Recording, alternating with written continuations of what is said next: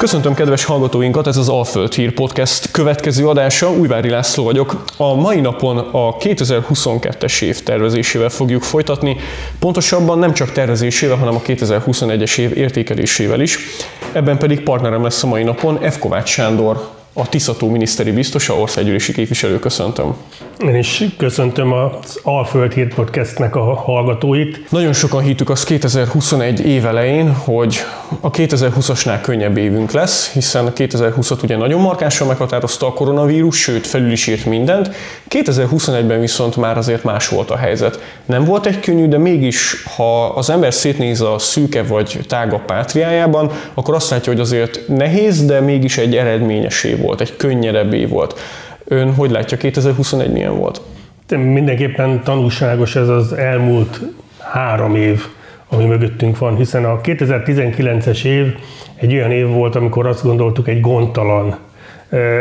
Fejlődött a gazdaság, emelkedtek a bérek, nem látszott semmilyen vihar felhő a, a, az életünk felett. Azt gondoltuk, hogy ez egy folyamatos, javuló tendenciát mutató sikeres évek és évtizedek állnak előttünk, és ha valakit megkérdeztünk volna, hogy elképzelhető, hogy lesz egy olyan világjárvány, amely bennünket is érint, akkor talán legyintettük volna, hiszen távoli vidéken, Afrikába, Dél-Amerikába hallottunk, hogy vannak komoly járványok, amelyek akadályozzák és megnehezítik az életet, de de igazából valljuk őszintén nem számítottunk rá. És a derült évből a villámcsapás, amikor a koronavírus járvány közénk csapott, és hirtelen senki nem tudta, hogy mit kell csinálni.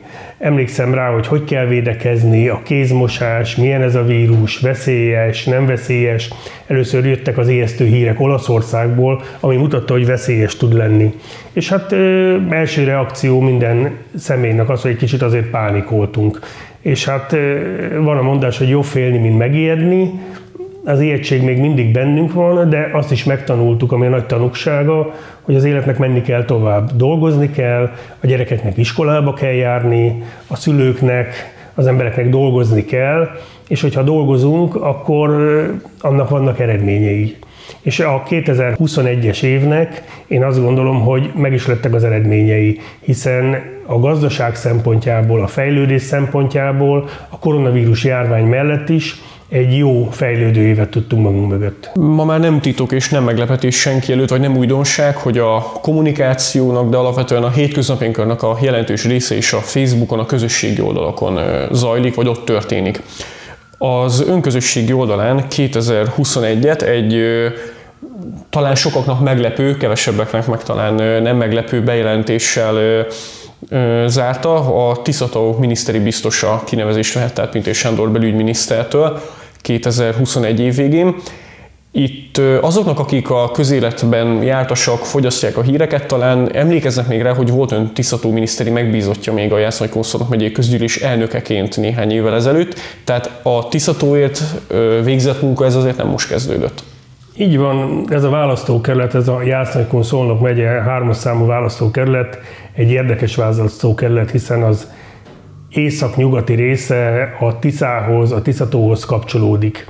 És mindenképpen foglalkozni kell ezzel a térséggel, hiszen nagyon sokan laknak itt, de a turizmusban egy kitörési pont tud lenni ez a Tiszató, és a Tiszató térsége és egy nagyon bonyolult összetett térség, hiszen a Tiszató nem csak a turizmus. Sokaknak, akik ide látogatnak, akkor azt gondolják, hogy a nyár, a turizmus, a horgászat a Tiszató.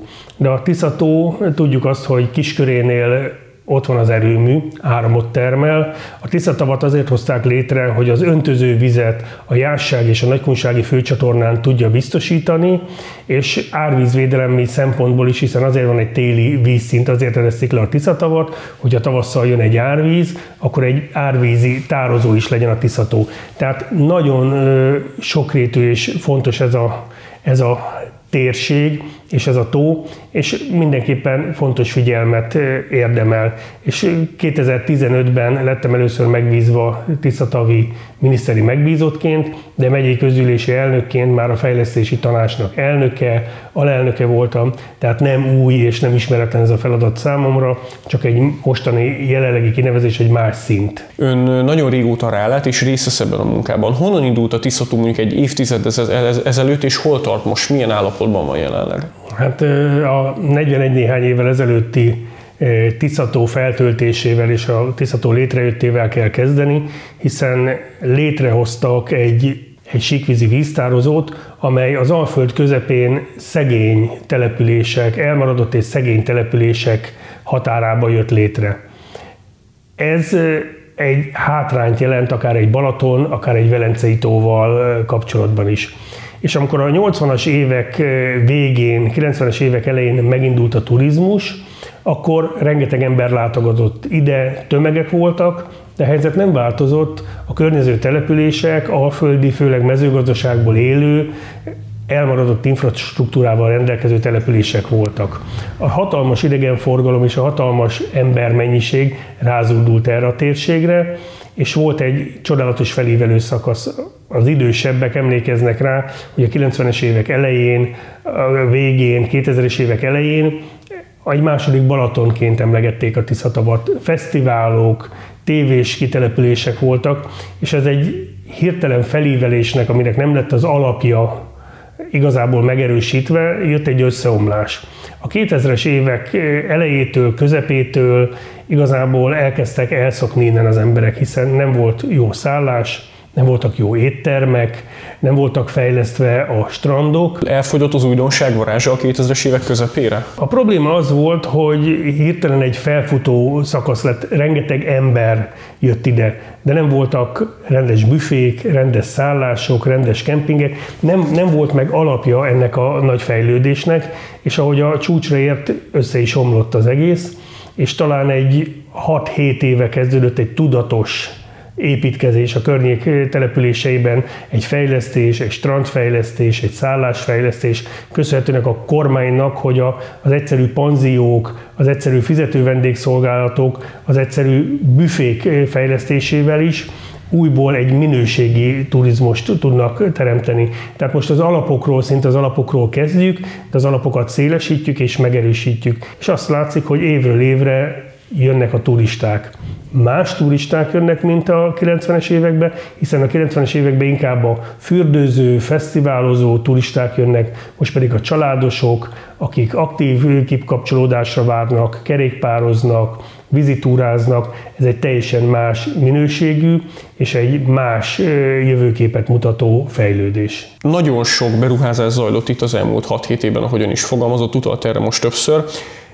Lehet-e ezek közül kiemelni olyanokat, amelyek meghatározóak voltak a térség számára? Nem csak egy-két beruházást, hanem egészében kell eh, kezelni a fejlődést, hiszen nem csak a turizmusra kell, nem csak a strandfejlesztésekre, kikötőfejlesztésre, kerékpárút fejlesztésre, hiszen csodájára jártak a Tiszafüred Poroszló közötti kerékpárútnak, eh, nem volt olyan turisztikai magazin a tavalyi évben, amiben ez nem jelent volna meg. Tehát csodálatos eh, dolgok történtek de nem szabad csak mindig egy szegmenset nézni, hanem foglalkozni kell azzal, hogy a környék településeknek az infrastruktúráját javítani kell. Ha valaki közlekedik, akár Abátszalók, Szent Imre, Kummadaras, Tiszaders, Tiszaföldnél nagyon sok útépítés történt, ami fontos dolog, de az is fontos, hogy ezeken a településeken iskolák, óvodák, főzőkonyhák, orvosi intézmények megújultak, és a helyben élő lakosság is kapja azokat a lehetőségeket, amivel jobban tudja érezni magát, amivel 21. századi magyar, európai polgárnak érzi magát. Tehát nem szabad arra, abba a hibába esni, hogy csak a turizmusra, csak az infrastruktúrára, hanem mindegyikre folyamatosan kell figyelmet és erőforrást központosítani. Tehát a csapadéki vízelvezetés, a szennyvízelvezetés, tehát ezeknek a településeknek infrastruktúrális fejlesztése is szükséges, és nem mindenki élhet a turizmusból, tehát a munkahelyi teremtő beruházásoknak is meg kell jelenni a térségbe. Tiszafüred erre jó példa, most néztük meg a Julius K9-nek az újabb fejlesztését, de Karcagon három olyan nagy munkahelyteremtő beruházás fog elkészülni ebbe az évbe, amely több száz embernek ad munkát, aránylag jól fizető munkát, legalábbis a térséghez képest jobban fizető, kényelmesebb munkát.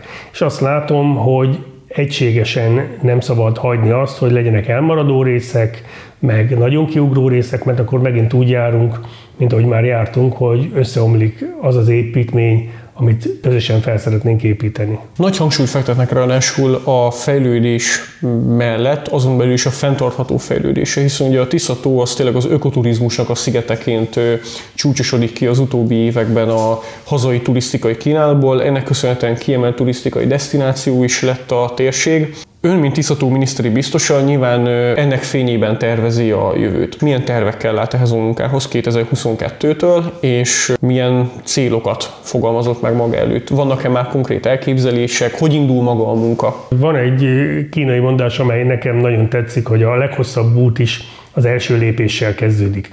Az első lépéseknél tartunk, vagy talán már azon túl is vagyunk, de hogyha előre tekintünk, akkor eh, nagyon hosszú az út, ami még előttünk van, hiszen a Tiszatónak meg kell felelni azoknak az elvárásoknak, amikkel létrejött. Tehát meg kell felelni a vízügyi elvárásoknak, hiszen eh, árvízvédelmi szempontból, öntözési víz biztosítási szempontból kell a Tiszatónak feladata legyen. Létrejött a Tiszató, és a legnagyobb vizes élőhely lett itt Közép-Európába, amiben olyan védett madarak, olyan közösségek, ökológiai, hal, madár, hüllő közösségek jöttek létre, amely párját ritkítja egész Európába.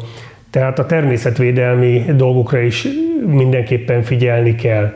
És figyelni kell a környékbeli lakosságra, és figyelni kell a turizmusra. Ezeket a dolgokat össze kell hangolni, és hát nagyon sok a feladat. Fejleszteni kell a környékbeli települések infrastruktúráját, jobb megélhetést biztosítani az itt élő embereknek, vigyázni kell arra, hogy a Tiszató ugyanúgy meg tudjon maradni Tiszatónak, tehát nem mocsarasodjon el, e, megmaradjon ez az ökológiai közösség. Ennek az egyik nagyon jó példája, hogy két hét múlva át fogjuk adni azt a hatalmas nagy kotrót, több mint 700 milliós kotrót, amely csak a Tiszatavon fog dolgozni, tehát itt az öblítő csatornákat, az eliszapodosodást fogja megakadályozni, és amikor miniszterelnök úrral tárgyaltam három évvel ezelőtt, akkor kérdezte, hogy mire van szükség a Tiszatavon. És mondom, egy olyan kotróra, amely csak itt dolgozik. Tehát ez a feladat is. Figyelni kell arra, hogy a szennyvíz ne folyjon be a Tiszatóba, a környező települések szennyvíz tisztítását meg kell oldani. Figyelni kell arra környezetvédelmi szempontból, hogy az úszó hulladék, amely főleg Ukrajna felől érkezik a Tiszatóba, ezt már akár a Tisza északi részén megszűrjük, hiszen aki itt jár egy áradásos időszakban, az látja, hogy milyen mennyiségű műanyag hulladék kerül bele a Tiszatóba, és jó részt nem a környékben élők hordják bele és dobják bele, hanem az árhullámok hozzák. Tehát nagyon sok feladatunk van benne, szerteágazó feladatok, és hát az emberekkel is kell foglalkozni, hiszen az itt élő emberek, az ide kikapcsolódni járó emberek sokféle érdeket mutatnak. A horgászoknak az az érdekük, hogy nagyon sok hal legyen, legyen csend, akár ne zavarja őket senki. Vannak, akik a vízisportot kedvelik, azok akár zavarhatják a horgászokat, vagy a motorcsónak, a vízisport kedvelői, tehát össze kell hangolni az itt élőket, az itt ide látogatókat, a különböző kikapcsolódást választók, elképzeléseit, elvárásait, hogy mindenki jól érezze magát, és mindenki toleráns legyen a másikkal. És említette, hogy az itt élőkkel is foglalkozni kell. Eddig a Tiszatóról beszéltünk szinte kizárólag, viszont ő, mint országgyűlési képviselő nem csak a Tiszató és a Tiszató mentén élőket, hanem a Jászai-Kunszonok megyei hármas választókerületben élőket, itt a Nagykunságon és a Tiszatónál élőket képviseli. Térjünk át még a nagykúságra. Ez egy kulturális, egy nagyon erős kulturális identitással és hagyományokkal rendelkező térség.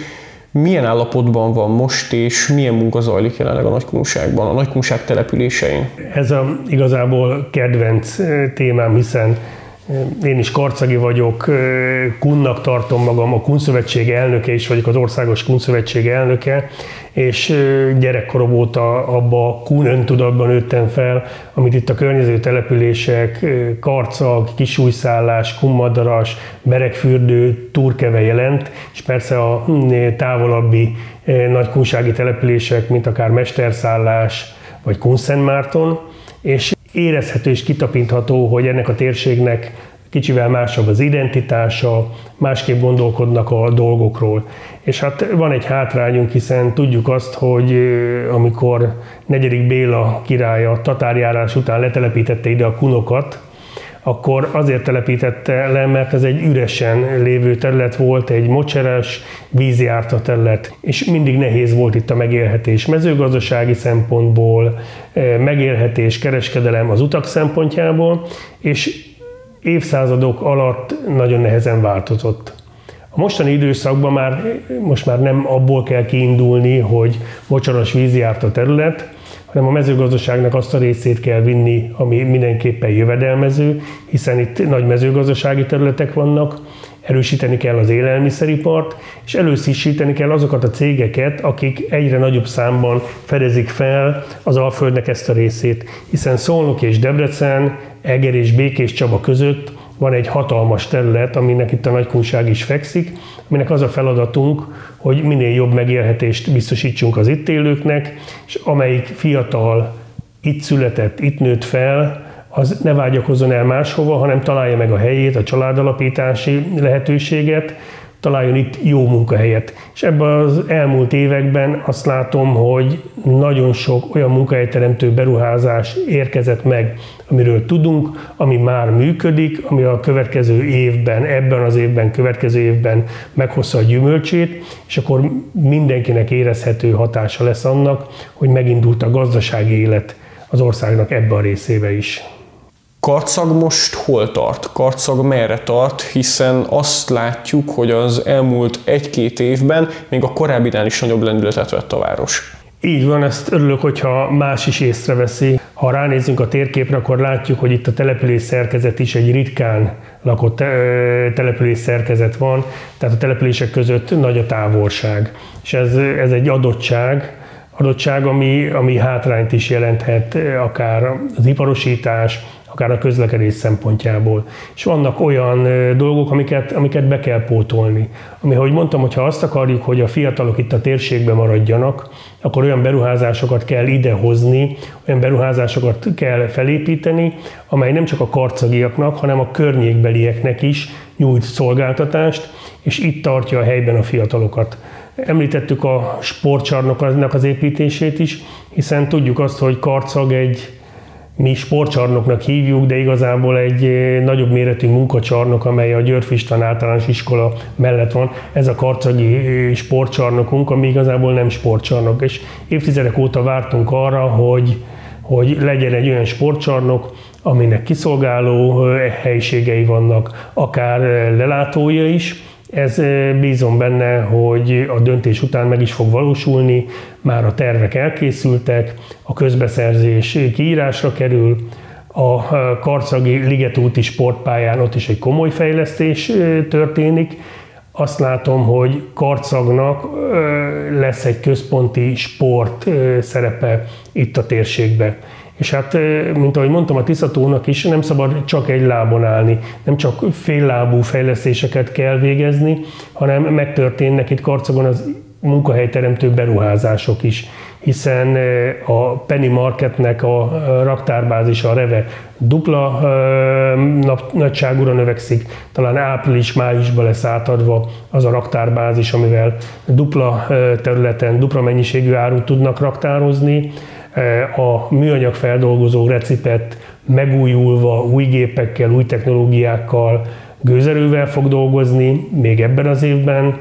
Az Agrosprint telephelyén Közép-Európa legnagyobb hűtőkapacitása fog kiépülni, de egy ilyen gyártóüzemmel, betongyártó üzem fog Karcagon létesülni, és hát hogyha valakit Karcagon közlekedik, akkor látja, hogy kerékpárutak létesültek, új parkolók, hiszen ha fejlődik a gazdaság és több pénz van az embereknél, akkor a gépjárművek száma is növekszik, és látjuk azt, hogy Karcagon négy év alatt megduplázódtak a gépjárművek száma. És ha megduplázódtak a gépjárművek száma, akkor kiderül, hogy az a parkoló, ami eddig elég volt, az most már kevés. Óvodák, iskolák előtt kevés a parkolási hely, nagyon sok új parkoló épült Karcagon, és a kerékpárutak is, hiszen sokan járnak gépkocsival, de nagyon sokan járnak kerékpárral. Fiatalok, idősebbek, gyermekek, és ha sok a gépjármű, akkor veszélyesebb kerékpárral járni, tehát egy új, megújult kerékpárút hálózat létesült Karcag területén, és megújulnak azok a kerékpárutak is, amik már évtizedekkel ezelőtt épültek a Madarasi úton, és nyáron meg fog újulni a Kisújszállási úti kerékpárút is. Viszont, hogy ez a munka folytatódhasson, ahhoz 2022 áprilisában kell alakulni a választásoknak, hogy ez a, ez a munka folytatódhasson. Milyen irányok, milyen utak között kell döntenünk, hiszen egy elég éles kereszteződésben állunk, nem feltétlen párhuzamos utak mentén lehet menni. Így van, aki látja egy kicsit nyitottabb a világpolitikába, a világon zajló eseményekre, az látja, hogy valami egy kicsit megváltozott. Talán nem is kicsit, hanem nagyon megváltozott ahhoz képest, amit Nyugat-Európáról, Európáról tudtunk 10, 20 vagy akár 30 esztendővel ezelőtt. Hiszen Nyugat-Európa nekünk, közép-európaiaknak mindig egy kicsit egy csoda volt. Én emlékszem rá, amikor először mentünk ki Bécsbe, talán a 80-as évek végén, és hát tátott szájjal csodálkoztunk azon, hogy milyen fejlett Nyugat-Európa, eh, micsoda gazdagság van, és erre vágytunk, arra vágytunk, hogy minél hamarabb felzárkózzunk Nyugat-Európához, és hogyha jöttek egy Nyugat-Európából, akár Németországból, Franciaországból eh, vendégek, akkor mindig egy kis lesajnáló mosolyjal eh, tekintettek ránk. És most valami, valami megváltozott, az a példakép, ami nagyon sokak számára Nyugat-Európa példakép volt, az megváltozott. Nyugat-Európa már nem az a példa, amire mindenképpen vágyunk. Útkeresésben eh, van, pótcselekvéseket végez. Hogyha látjuk azt, hogy eh, Nyugat-Európában, mivel kevés a gyermek, egész Európát sújtja ez a a gyermekvállalási kedv lecsökkenése, öregszik el a társadalom, és nincs, aki elvégezze a munkát, és ha bele vagyunk abba állva, hogy minden évben GDP növekedést kell előállítani, akkor azok emberek kellenek, akik dolgoznak. És Nyugat-Európában már 50 évvel ezelőtt is az volt, hogy akkor majd vendégmunkásokkal, bevándorlókkal pótolják és eljutottak odáig, hogy végle, végletesen megváltoztak nyugat-európai nagyvárosok. E, vannak nógózónák, ahol a közel-keletről, Afrikából érkező emberek laknak többségbe, és hát Nyugat-Európa e, pótcselekvésbe menekül. Amikor látjuk azt, hogy azzal foglalkoznak, hogy az LMBTQ lobby e, minél nagyobb szerepet töltsön be, akkor azt mondjuk, hogy hát persze ez a ti dolgotok, mindenki úgy éli a saját életét, mindenki úgy kormányozza a saját országát, ahogy ő a legjobbnak tartja. Hatalmas tétje van az április harmadikai választásnak. Vagy a szerintem elhibázott nyugat-európai mintához fogunk visszatérni, ahhoz az időszakhoz, amikor a Gyurcsány-Bajnai kormány idején mindent eladtak nyugat-európai befektetőknek, repülőtértől kezdve autópályákig, a közszolgáltatásokat, a gáz, a villany, a vízműhálózatokat, és nyugat-európai cégek működtették, és nem volt olyan negyed év, hogy nem volt gáz, villany vagy vízdíjemelés visszatérünk oda, vagy azt mondjuk, hogy megyünk azon az úton, ami most már 12 éve ki van jelölve, hogy visszavásároljuk ezeket a szolgáltatókat, bevezetjük a rezsi csökkentést, hiszen Nyugat-Európát sújtja az, hogy nincs gáz, ha van gáz, akkor háromszor, négyszerese annyiba kerül, mint akár egy évvel ezelőtt az elektromos áram is. Tehát most már azt mondom, hogy Nyugat-Európa nem jó példa, hanem most már nekünk közép-európaiaknak a v összefogva kell példát mutatni. És látszik az, hogy Nyugat-Európában, ahogy mondtuk a népszavazásra is, a gyermekvédelmi népszavazásra visszatérve, ez egy nagyon fontos népszavazás, mert egy olyan jogról szavazunk, ami a gyermeké és a szülőjé. Ez nem szól semmi másról, nem szól arról, hogy felnőtt emberek hogy élik az életüket. Az rájuk tartozik. De arról igen, hogy egy szülőnek, egy apának, egy anyának, a gyerekének mikor tart felvilágosítást, ő dönti el, hogy mikor és mit beszél a gyereknek a szexualitásáról, ne egy civil szervezet, ne egy független csapat jöjjön be az óvodába, menjen be az iskolába, és akár a szülők tudta is beleegyezése nélkül tartson felvilágosítást a maga szája íze szerint. És sokan mondják azt, hogy ez persze nincs ilyen, meg nem kell ezzel foglalkozni. Aki egy kicsit a magyar politikába járatos, bizonyára emlékszik rá egy évvel ezelőtt, volt egy kiadvány, ami annak az volt a cím, hogy Meseország mindenkié. És egy olyan kiadvány volt, ami mesekönyv, amiben e, a királyfi elnyeri a másik királyfinak a szerelmét, amikor legyőzi a sárkányt. Tehát ilyen jellegű történetek voltak, és nincs ebben semmi, mindenki olyan történetet ír, amilyet akar, ha ki akarja adni, kiadja, de ezeknek voltak melléklete is. Az első melléklet olyan volt, hogy útmutató óvodás gyerekeknek, hogy hogy kell ezeket a témákat megbeszélni, majd ez ugyan eltűnt a felháborodás után, és utána 6-9-10 éves gyerekeknek voltak ilyen munkafüzetek, hogy hogy kell ezeket feldolgozni. Tehát megindult Magyarországon is, és hát eh, én azt gondolom, hogy egy szülő eldöntheti magának, eldöntheti azt, hogy a gyermekének mi a legjobb, mit szeretne a legjobban, és erről szól ez az április harmadikai népszavazás is. Fontos dolgokról az országgyűlési választás az, hogy folytatjuk-e azt a fejlődést, amit Magyarország és a közép-európai országok közösen kitapostak maguknak, és meg tudjuk-e védeni a családot, meg tudjuk-e védeni a gyermekeinket, és azt a szülői jogot, hogy ő döntheti el, hogy a gyermeke mikor és milyen szexuális felvilágosítást kap. Emlékszünk rá, hogy a választás tétje az, hogyha visszatérünk a Gyurcsány-Bajnai kormány időszakához, amikor a Karcag-Tiszafüredi vasútvonalat be akarták zárni. A települések polgármestereivel, lakosaival álltunk ki, akár közös tüntetésen is azon, hogy ne számolják fel ezt a vasútvonalat, hiszen a legkörnyezet kémélőbb a vasúti közlekedés. Vagy ha emlékszünk rá, hogy a Karcagi Kórház a 2008-as Horváth Ágnes volt akkor az egészségügyi miniszter, és az ő fejlesztési tervén Szolnok és Debrecen között nem szerepelt kórház. Tehát a Garcagi Kórház a megszűnő, megszüntetendő kórházak listáján szerepelt. És ki kellett állni, tüntetnünk kellett, meg kellett akadályozni, hogy a Karcagi Kórházat megszüntessék. És hogyha valaki persze egy vidéki kórháznak lehetnek kifogása, nem egy nagyvárosi megyeszékhelyi klinika, de egy modern, jól felszerelt kórház a térségnek mindenképpen elengedhetetlen.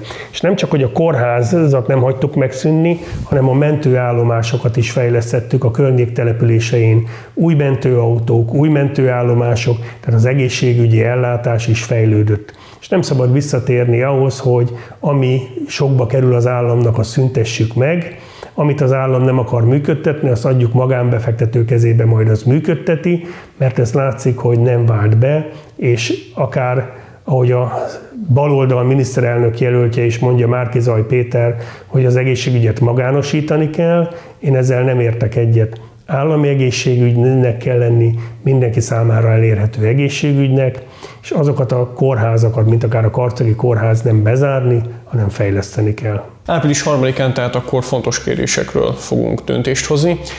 F. Kovács Sándort hallhatták, a Tisztató miniszteri biztosától szegyűlési képviselőt. Köszönjük, hogy elfogadta a kívásunkat. Köszönöm szépen, és április 3-án mindenki a fedélzetre, mert Magyarország előre megy, nem hátra. Köszönjük szépen! Kedves hallgatóink, ez volt tehát az Alföld Hír Podcast újabb adása. Köszönjük, hogy ma is velünk tartottatok, jövő héten találkozunk, sziasztok!